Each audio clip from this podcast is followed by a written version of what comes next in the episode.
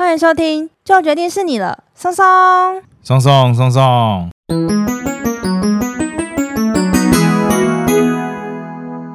大家好，我是你们的专属训练师拉雅。大家好，我是松松，欢迎大家走会轻松聊自然。我们今天有一个特别的小惊喜要送给我们一位听众。其实这个小惊喜已经瞒了一段时间了，算精心策划啦，精心策划，精心策划特别节目啊。那是什么惊喜呢？我们让松松来跟大家分享一下。好，那我们这个精心策划的特别节目呢，是来自我们的赞助留言，从我们开台以来都一直很支持我们，然后会跟我们互动的。这一次呢，他。的留言呢，连署名都很用心哦。他的署名是：哎，我这边要来转换一下语气，对，我要来转换一下语气，再酝酿一下情绪。他的署名是妞妞妞妞，我是妞妞，人家也是可爱的声音。那那我要怎么样？妞妞妞妞，我是妞妞，这样吗？还是我们到时候请妞妞自己录音给我们听，这样我们比较好知道你模仿的实在是太奇怪了。卡掉，卡掉。好，我我用正常的声音讲。妞妞妞妞，我是妞妞。妞妞呢，她的留言是这样子说的：“她说，松松哥哥、拉雅姐姐，我是妞妞，因为常听你们的节目，这次自然考试我考一百分哦！哇哇，妞妞你真的很棒，我相信你也是很努力的准备，才会有今天的结果。没错，对，觉得一定是你自己很认真，对，你自己很认真，再加上我们一点点的功劳而已啦。”里面考很多动物的题目，我都会耶。七月二十八号是我九岁的生日，可以祝我生日快乐吗？我和妈妈都很认真听你们的节目，加油哦！哇，祝妞妞九岁生日快乐！为了要给妞妞这个特别的小礼物，刚好她七月二十八号生日呢，节目上架的日子啦，没错，就是我一个礼拜五嘛，真的是非常刚好。对，这个应该叫做天时地利人和，择日不撞日，对，择日不撞日，没错。这个留言我们在月初的时候就收到了，然后那时候就一直没有跟大家分享，就是准备在七月二十八号这一天呢，帮妞妞庆生一下。对，也希望各位听众可以共同分享这个喜悦啊，来帮我们的妞妞祝她一个生日快乐。我们不是很早就收到这个留言吗？我那时候就想说啊，如果我们要一直等到七月二十八号这天才讲的话，妞妞会不会很紧张？然后我还特别跑去跟妞妞的妈妈，因为我们都会在 IG 上面一些互动嘛，我还跟妈妈说，偷偷跟你说，就是我们有准备要给妞妞的生日特辑小惊喜，还偷偷跟妈妈串通一下，是不是要让妈妈就是帮忙隐瞒，你知道吗？让妞妞有点一个失落的心情，失落两个礼拜，惊喜的感觉吗？这样才会有惊喜的感觉。吗？谢谢 K 妈妈帮我们一起，没错。好，那我们今天要准备的这个特辑呢，其实也跟妞妞的生日有一点关系哦。哎，对，各位听众知道七月二十八号已经是七月底了嘛？那不知道观众熟不熟星座呢？七月底已经不是巨蟹座，为什么你要特别强调巨蟹？因为我是巨蟹座，这样可以吗？可以。那七月二十八号是什么星座呢？哎，就是我们大名鼎鼎的狮子座啦。没错，所以我们今天的主题就是。万兽之王狮子，还有我们的狮子座星座神话。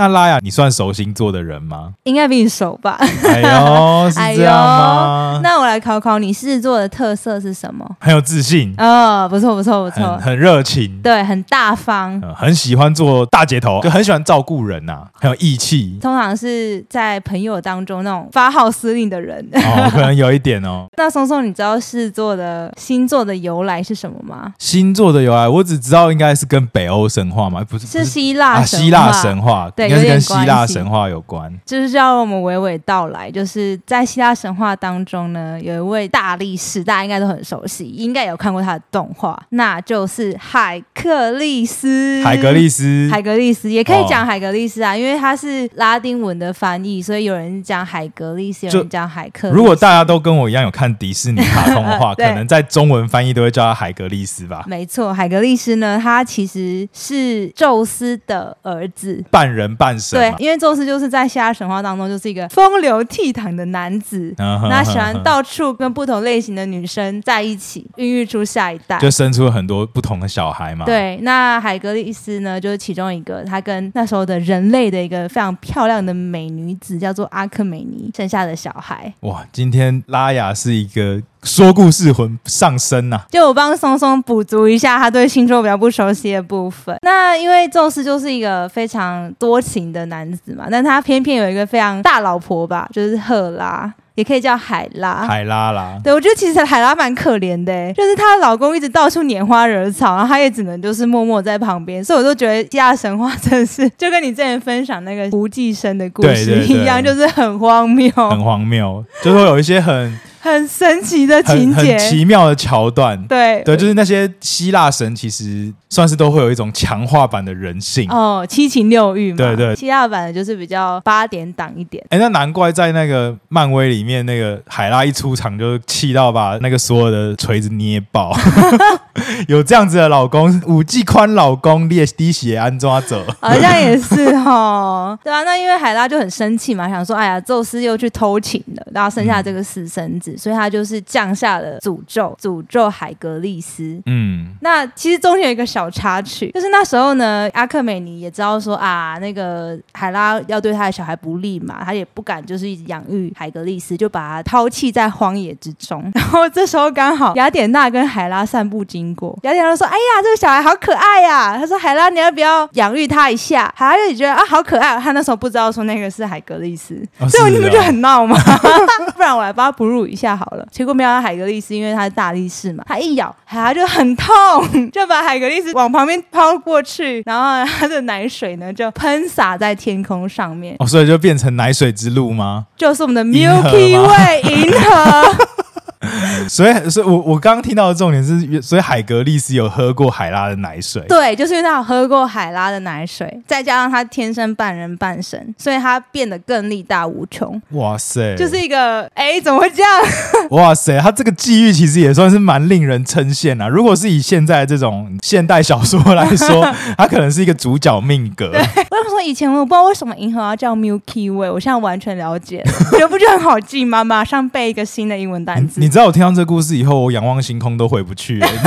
好，那一个小插曲呢，就是银河的由来嘛，海拉降下诅咒啊，然后让海格力斯失手杀掉他的老婆跟小孩，所以他为了要赎罪，然后才给自己这个十二项试炼。然后他其中一个任务呢，就是要到这个。尼米安森林里面去讨伐一个会吃人的狮子，会吃人的狮子。传闻它是跟女蛇妖生下来的，也是一个混种的狮子，然后力大无穷，然后皮毛非常的厚，打不穿。这个尼米安森里面危害居民们都搬离那个住处，然后所到之处呢，就是荒漠淋漓呀、啊。你说是谁跟女蛇妖生下？反正它就是有一半的蛇妖血统，对是一只有女蛇妖血统的狮子。没错。我觉得妖力应该这么说吧，它有一些妖力啦，所以它才可以那个皮毛非常的厚啊，然后刀枪不入啊。哦、好，海格力斯呢就去前往讨伐这个狮子嘛。那因为那个狮子的毛皮实在太硬了，那他的箭呢啪啾的射了出去，结果直接断掉，带了一个巨大的橄榄树木，直接连根拔起的橄榄树木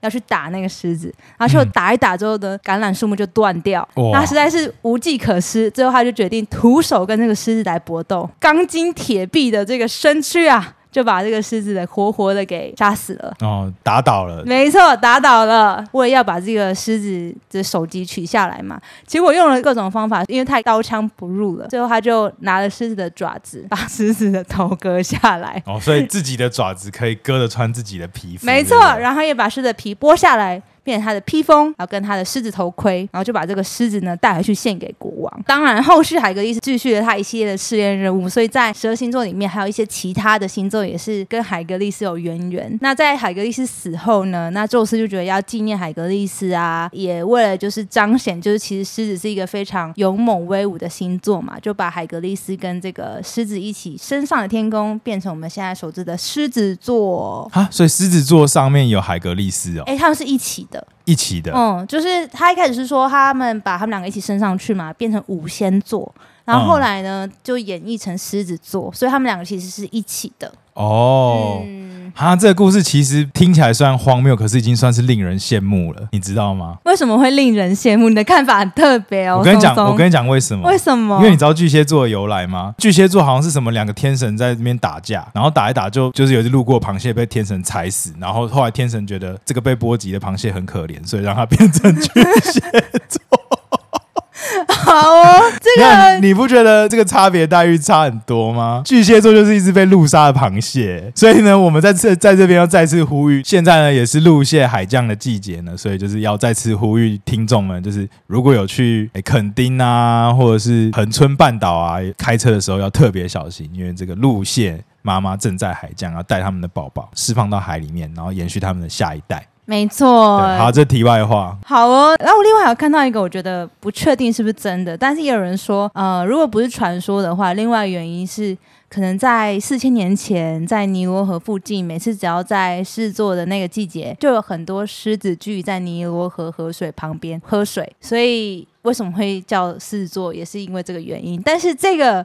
由来比较没有那么多佐证，不太确定是不是真的是这样。嗯，那当然大家也可以听，就是希腊神话的版本，也是一个海格力斯的征战史。所以我们的十二星座很多就是算是，该不会就跟海格力斯的十二道任务都有关吧？哎、欸，有一些有关，哦、对，就或是多多少少都会有一些关系。因为希腊神话就是那些人嘛，来来回回，海拉又跟谁有关系啊？宙斯又跟谁有关系啊？然后衍生而来的。好，所以总之呢。十二星座呢，是希腊神话里面延伸出来的一个概念。没错。对，那我们的狮子座呢，跟我们的海格力斯就是有一个非常紧密的关系，紧密的渊源。所以难怪也会有一些跟狮子有关的，也会有一些想到想象到一些勇勇武，对，很强悍，对，没错，很强的感觉，很有力气，力大无比。好，那讲完这个星座的小故事，接着是不是要进入我们的动物主题了呢？那我们今天就要来介绍我们我们的世界第二大猫科动物。啊，所以它不是第一大。对，体型最大的猫科动物是老虎。是哦，对，狮子比老虎小一点。哦，所以狮子是第二大。其实狮子呢，它为什么叫万兽之王？有一个由来，就是因为它们原产地是非洲嘛。嗯，对。那其实，在两万年前的时候，它是在冰河时期从非洲扩散到欧洲、西亚、印度等等地方。其实那个时候狮子还蛮多的。嗯，对。不过这些族群呢，都逐渐在气候变迁还有我们人类的活动的情况下，就慢慢消失。那现在呢？人类活动是因为人类会狩猎狮子吗？哦，对，尤其是欧洲，他们有一些文化。哦，对，就是他们觉得狩猎到狮子是一个很勇武的象征，哦、所以在大航海时代那阵子，就是有很多人都会去猎捕狮子啊，做成标本等等。是要狮子的鬃毛吗？你说传说拔下狮子的鬃毛就可以治疗秃头，你这样子是不是又要透露年纪了？啊，我们这个洗发精可是没有给我们业配的哦。我其实不知道它是哪一排洗发精呢、欸，我只记得那个广告而已。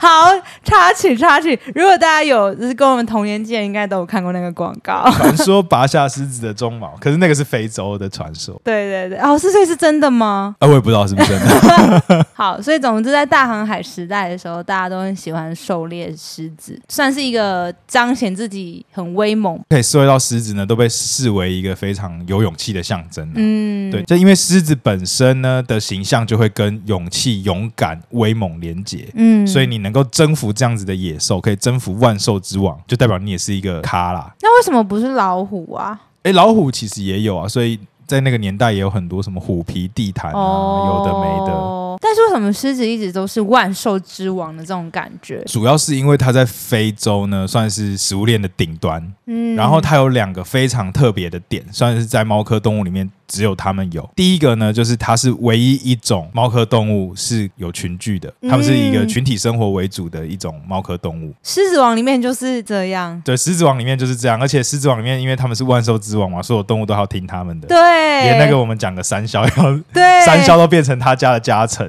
还要帮他把小宝宝举起来，另外一个特征呢，就是说大家都知道公狮子也会有鬃毛嘛，对，对，然后母狮子没有嘛，这样子的雌雄二行性呢，只出现在狮子身上。那现存的猫科动物，全世界剩下四十一种，对，那只有狮子是有这样子的两个特性。雌雄二行性的意思就是说，它们雌的跟雄的长得不一样。对，讲简单一点，是公母长得很有明显有差别，真的是明显有差别。嗯，再来就是他们在原产地非洲啊，是刚刚讲过了嘛，食物链的顶端，几乎是非洲大地上的其他他动物都会被它吃，尤其是斑马啊、跳羚啊，他们甚至连小的河马，然后像长颈鹿，他们都有办法狩猎。你应该很难想象，就是其实长颈鹿比狮子大那么多，但是他们就是有办法可以猎捕。这感觉也跟他们群居是有关系的吧？因为他们会群体狩猎，所以就是他们有开发出这样子的习性，才有办法做到这样子的事情，没有错。那甚至在一些比较特殊的环境，在纳米比沙漠那边的狮子啊，被又被称之为沙漠狮。那因为那边的沙漠气候比较干燥，然后他们就会有什么哦，可以比较耐渴啊、不喝水的特性。因为那边的沙漠很特殊，就是一半沙漠一半海，它会去海边猎杀海豹，它等于是可以征服每一种可以吃的东西，可以吃的东西，可以吃的动物，所以就被称之为万兽之王。动物里面是最强的。而且我记得狮子是不是算是母系，或者是，是母狮子去狩猎，然后公狮子都在家里等吃的？狮子的群体啊，三只就可以构成一个族群哦。对，那通常整个聚落呢，可以有三只到四十只不等。这个 range 也太广了吧？对，那至少会有一只公狮子当做主导，嗯，对，那其他母狮子呢跟随，嗯嗯嗯。那公狮子在母狮子狩猎的时候呢，主要的做的工作就是警戒跟巡逻。你说为什么公狮子它没有去狩猎？有一部分也是因为它的鬃毛太大了，因为有点太显眼，所以会没有办法隐藏的很好，就会惊动那些动物。刚才还以为你要说，因为它的鬃毛，所以有时候它不小心被抓住的时候会很痛，所以就会不好狩猎。哎，也许也是。是啊，不小心啊，跑一跑，然后突然被斑马踩到，就啊，好痛！野生动物没有那么拟人化，好吗？好哦。对，那狮子它其实没有一个很好的耐力，就是它没有办法跑很久，跟它的猎物比起来，就没有办法一直追啦。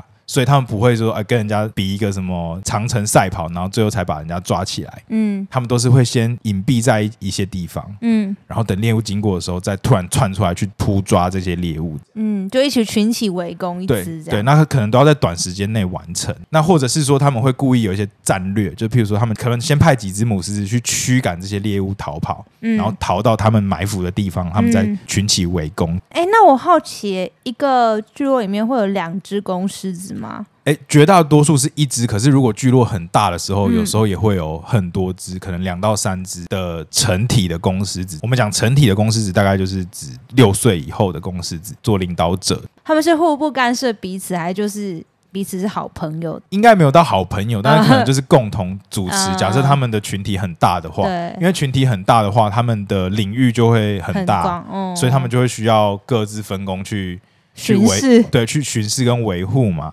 哦，对啊，因为等于是这个领地里面的猎物都是他们这个群体的。因为我记得我之前有看过什么 Discovery 的影片，就是公狮子它年老的时候就会被赶出狮群，最后就逐渐衰老，然后就去世。其实这也不算错，但不是它赶出狮群，是他们、哦、呃，应该算是他们这个社会结构的机制吧。嗯，绝大多数的公狮子在三到四岁以后就会被赶出他们的狮群，被赶出狮群之后，他们就会有一段时间要自己生活。那自己生活。活的时候呢，就会经历比较多磨难嘛。其实大部分来讲，一大堆出生小狮子里面，能够活比较久的都是母狮子。嗯，对，公狮子大概只能活。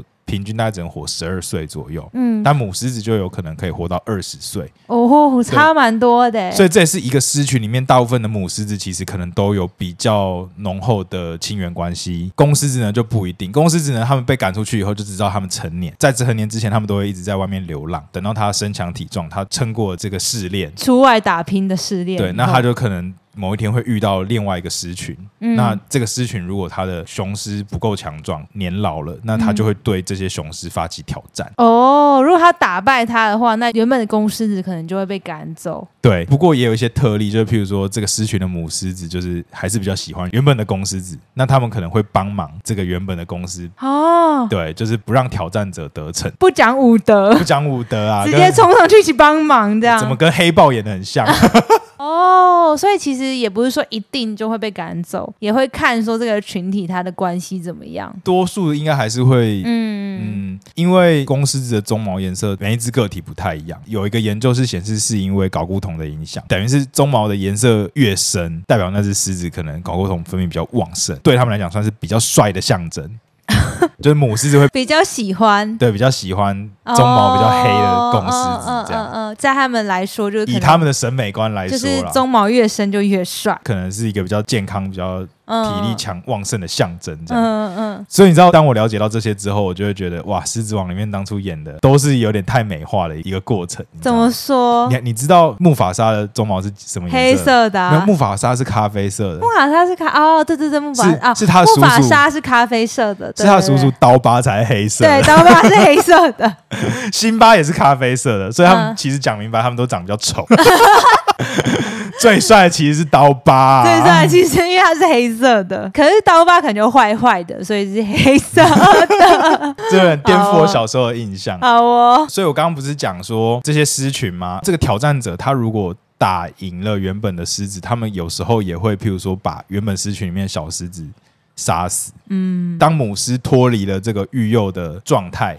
它才有办法重新发情。嗯，这个我好像知道，有一些大型的动物其实都会这样，像是什么北极熊也会啊。对，那新的公狮子它要建立自己的威信，然后也要建立自己的后代跟族群，所以可能可能会做这样子的事情。嗯，对。那公狮子就算打赢了，对不对？对。它在这个群体里面，如果想要做色色的事情，就想要交配，对，想要交配，想要生下一代，也都要经过母狮子的同意，嗯，才有办法。就母狮子会趴着。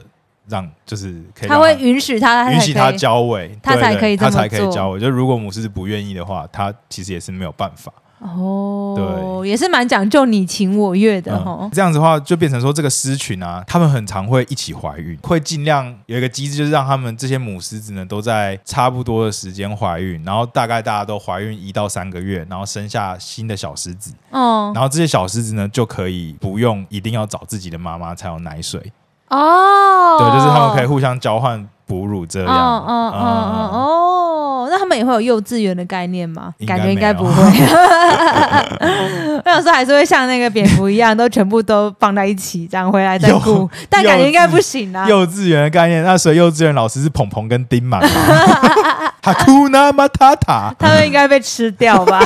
不过我其实也是这一次才知道，说狮子真的也会吃昆虫，可以从昆虫里面获得蛋白质。你知道为什么我会这样说吗？我以前看《狮子王》的时候，不是有讲到辛巴后来跟鹏鹏跟丁满一起生活的时候，他就不吃肉，他都吃昆虫。那他想说，那我可怜，他怎么可能不吃肉，只吃昆虫呢？他们其实食物很广，对，对对，他们还也会吃什么鳄鱼，嗯，然后也会吃鱼。嗯 对，就是他其实真的可以不吃肉，但是我觉得狮子王还是有点过于美化，就是太太过美化。对，他如果要吃昆虫的话，可能要吃超级无敌爆炸多昆虫，他才有办法，真的摄取到这个相同的蛋白质的热量嘛，对不对？不然感觉就会营养不良。所以其实想想，那辛巴搞不好就是一只营养不良的公狮子。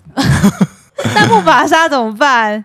木法沙是很有，他就老了啊，被自己的弟弟背叛啊。就是你看嘛，他们原本的狮群里面有两只公狮子，代表他们是一个很大的狮群。太阳照耀的地方就、哦、就都是都是你的领土、啊、都是你的，对对对对对对啊对啊对啊。那最后呢，就来讲一下狮子面临的什么样的危机。嗯，其实狮子呢，他们在整个世界上面，他们最大的危机呢，就是人。其实很多动物都是这样啦。嗯，然后狮子其实只有一种。但是它们因为不同分布跟不同地域的关系，可能有一些些微的差异，所以就会有分出不同的亚种。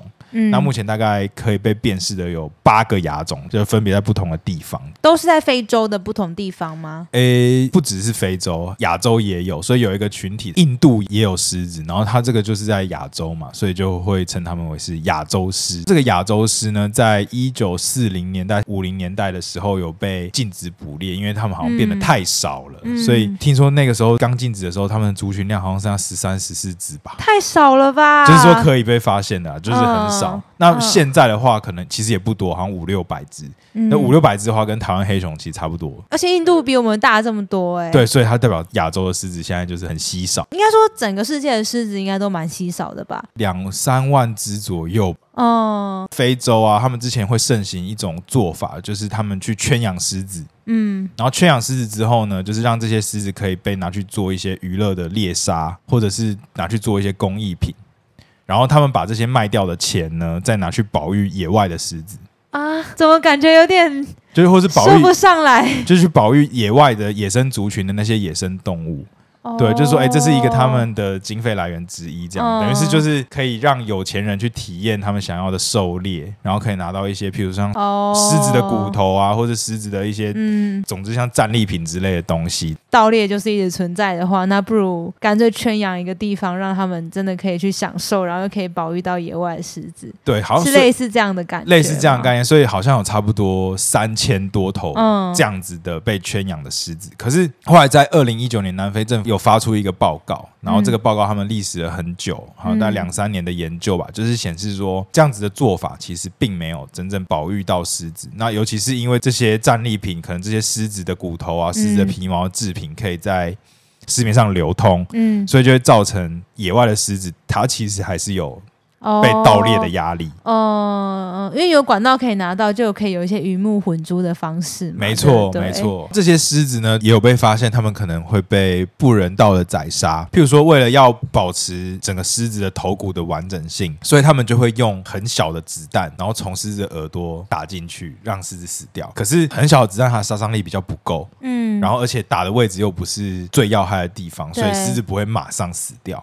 所以他们就会经历一些痛苦才死亡。那再来就是说，这些被圈养的狮子啊，可能是因为他们跟家畜太近，从水牛那边得到一个类似诶艾滋病的病毒，有点像是猫艾滋啊，然后所以造成他们的免疫力有会影响，就对，对对，他免疫力变不好，嗯，然后就变成在狮群里面就流行了肺结核。这个肺结核病呢，也会传染到野生的狮子身上，然后所以现在很多野生的狮子的族群都有肺结核这个病，造成他们没有办法活得那么久，嗯，然后或者说会比较营养。不良。这些商人啊，他们为了要能够让母狮子可以一直去生产，所以在小狮子一生出来之后，他们就把小狮子带离母狮子的身边，嗯，因为这样子母狮子就不会育幼嘛，它很快就可以再回去再怀孕发情。对，嗯、那这些小狮子呢，就不会被豢养，然后甚至可能卖给一些有钱人去当宠物。其实狮子是一个很有野性的猫科动物，它没有办法完全被驯化，纵然就是卖给这些有钱人以后，他们还是有一定的风险。大部分人工环境是没有办法让狮子有非常妥善的照顾的，嗯、所以这些。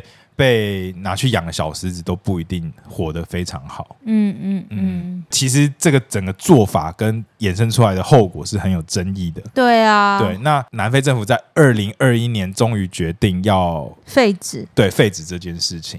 嗯，对。不过二零二一年离现在也不过才两年。对对。啊。好像我看数据，我不太确定，好像有一百个还三百个左右的像这样子的私人的繁殖场，嗯，或者是这种还有娱乐产业的狮子。那当然他们没有再继续生，或没有再继续营业。可是那这些狮子怎么办？然后有没有日落条款？这些都还没有一个配套措施出来的样子。嗯，就还值得我们再去做关注了。我刚才看了一下，就是狮子好像是有一些是平尾嘛，有一些是异尾，每个不同种类或者他们分布不同亚种啦。嗯、对对对，就不同亚种的族群稳定的程度不一样。嗯，嗯，所以像是亚洲狮就算是非常平尾，对，非常少的。也希望狮子可以不受到这些非法狩猎的迫害，然后能够拥有更好、更舒服、自在的生活环境。嗯，就可以恢复他们尊爵雍容的形象，好好当他们的万兽之王。好，那这个狮子的介绍，不晓得大家听完之后觉得怎么样呢？讲完了这个今天的主角狮子嘛，那接下来就是进入到我们的考考松松啦。对，考考松松环节，今天。要来讲的是，其实算是一个时事新闻。时事题，对，就是最近有听众就分享一个时事给我们，然后想问问我们的看法。所以是一个简答申论题的部分。我觉得是一个申论题耶，就不好讲。但是让松松讲讲看。对，让松松讲讲看。不晓得大家最近在社群媒体上面有没有看到一则新闻呢？那就是在台大附近，因为台大其实你可以把它想象想象成是一个蛮大的学校公公园，可以这么说吗？哦，算是有绿地的公园。对对对对对。然后新闻就是说，有学生呢在台大的呃附近呢有抓到白鼻心的幼兽，嗯，就是可能被妈妈不小心遗落的、嗯、之类的。然后因为他还是小朋友嘛，所以台大的学生呢就把他接手过来照顾。是有专业背景的学生、啊，应该是哦，因为他有讲说，没有他在生科馆附近抓到的，嗯、然后送到他们的实验室吧，他们就初步的去照顾他，然后后来呢又把他送到台中的救伤站，让比较专业的人来接手照顾。等到他真的长到一定程度的时候呢，就把他接回到台大，慢慢的训练他，然后让他可以回归到台大那边的自然环境。但是没想到呢，这只白玉星他们取名他叫做冰箱啦，然后他是一个男生，那他在当初其实野放的时候呢，把他追上这个追踪项圈，就是让这个团队的学生可以后续的去追踪他的一些生活的状况嘛。那其实，在野放的。前几天都还不错，但没想到在第七天的凌晨四点多呢，那这位学生呢，他就是在追踪冰箱的位置，然后就经过了一个转角的时候呢，突然发现哎，讯号增强了。没想到映入眼帘的是草丛上面有三只狗。他的文章写说他是台大有名的地狱三头犬，我不知道松松有没有遇到过啦，就我猜是。诶，可能是流浪在，或是校狗在那边这样，然后其中一只的身边就冰箱的尸体，那意思就是说冰箱可能诶被这杀，对，就是，然后那这个学生就很难过啊，就把狗狗赶走之后呢，就嗯把冰箱整理好，可以安心的入土为安。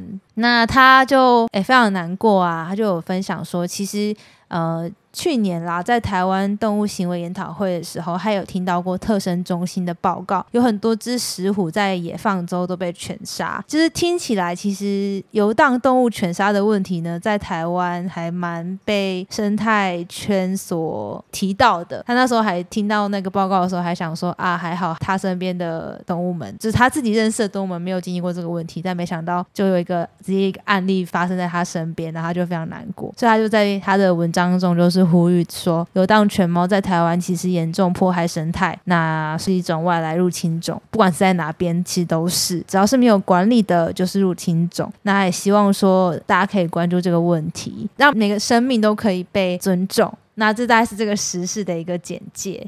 呃，不晓得在听众朋友有没有看到啦。不过这个文章其实呃，在我身边也蛮多朋友分享的，大概有一点四万人按赞，将近七千左右的分享。那这个听众呢，就蛮想要听我们对这件事情的看法。那不晓得松松你有什么看法呢？这光题干就讲了五分钟。对啊，因为真的是一个蛮长的一个新闻。我其实是一个蛮爱狗狗猫猫的人啦，所以在认识松松之前呢，我其实并不是这么关注，知道流浪犬猫可能会对台湾的生态、原生生态造成伤害。但我是在认识它之后才知道说，哎，有这个问题的发生。那我也不知道我们的听众对这件事情的了解程度啊，或是知道程度是怎么样，所以才把它比较完整的跟大家分享。好，那。那我要来发表我的简答答案了。可以发表你的简答答案。对，首先呢，就是这个所谓的游荡动物啊，现在的问题是在于，它其实是一个很长期以往的政策的施行造成的一个结果了。以国际上来讲的话，犬跟猫确实是。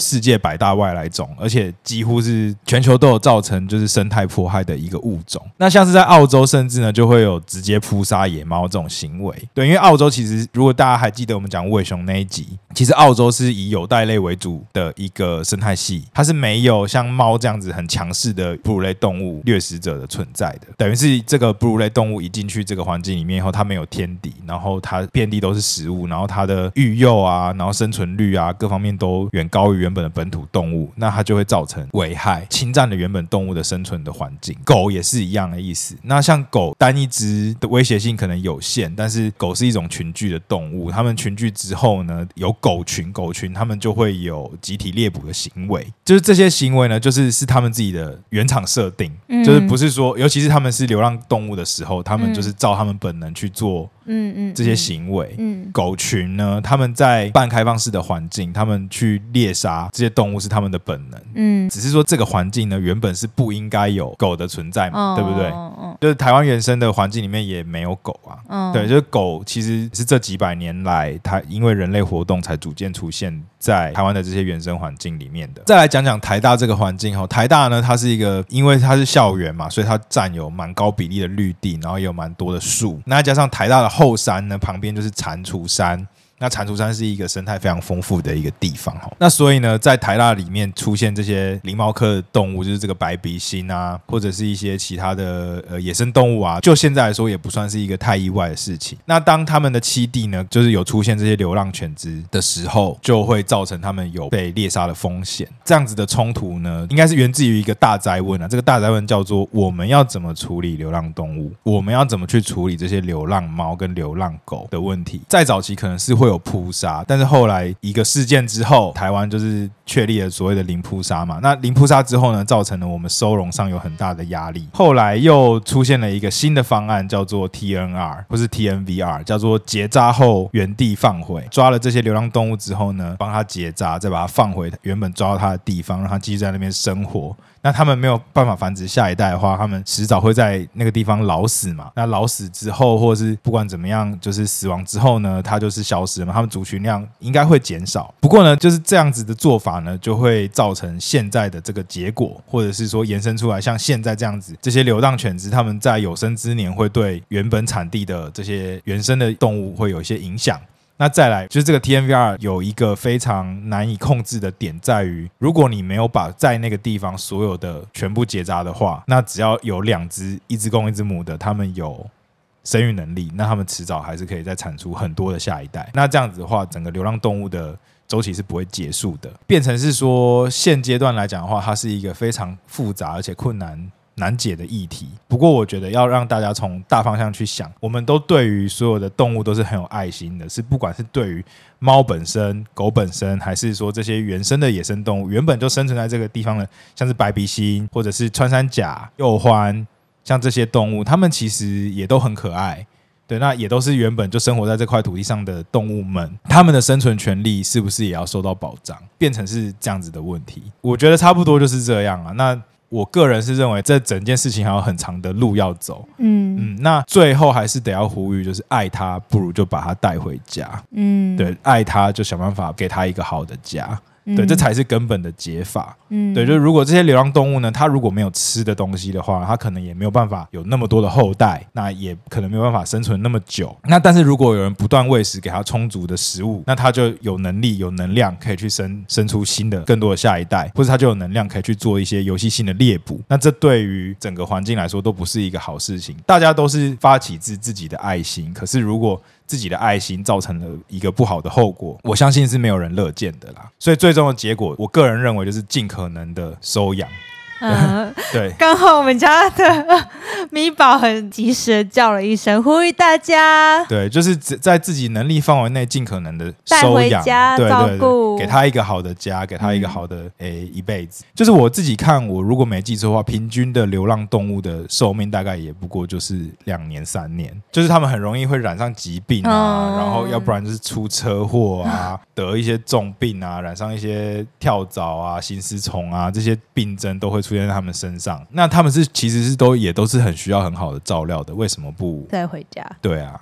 在自己能力范围内，好好的带回家，这样子就是可以给不管是流浪动物还是给野生动物，野生动物都有最多的爱。然后那时候我跟这个听众说：“哇，这是一个很复杂的议题哦。”我刚刚讲好像有点太严肃，不知道会不会大家会听到睡着？不会啦，我郑重呼吁啦。我觉得是一个很好的提醒。这个听众发这个新闻来的时候，我其实也跟他说：“哇，不是一个很只言片语就可以讲完的一个议题啦。”对，他还说：“轻轻点一下没关系。”毕竟角度不同，也是学习。好，希望我们的回答有让这位听众满意哦。好，那我们今天的考考松松就到这边啦。那如果各位听众有什么问题想要考松松的，欢迎你们到我们的 IG 或是我们的 Facebook 或是我们的 Apple Podcast 留言。不一定也要考了，如果你想要跟松松讨论这类型的申论题的话，也是可以的哦。好，会不会给你太大压力？啊、哦，我压力已经够大了。好啦，那最后结尾呢，再次祝我们最可爱的妞妞生日快乐！那希望你对于这份大自然的喜爱要继续保持热情哦，探索我们自然科学里面的奥妙，还有自然学门里面的各种有趣的事情。希望你可以满满的成就感，还有满满的兴趣哦。然后可以跟松松哥哥一起交流哦，你别叫哥哥有没有很开心？对，好像年轻了十岁哈。对，好啦，那今天的节目就差不多到这边喽。如果喜欢我们的话，也不要忘记到各大 Podcast 平台上面追踪关注我们的节目，就不会错过最新集数。那也欢迎可以给予我们五星好评，或是赞助抖内支持哦。大家的鼓励就是我们继续创作的原动力。我是松松，我是拉呀，再见，拜拜。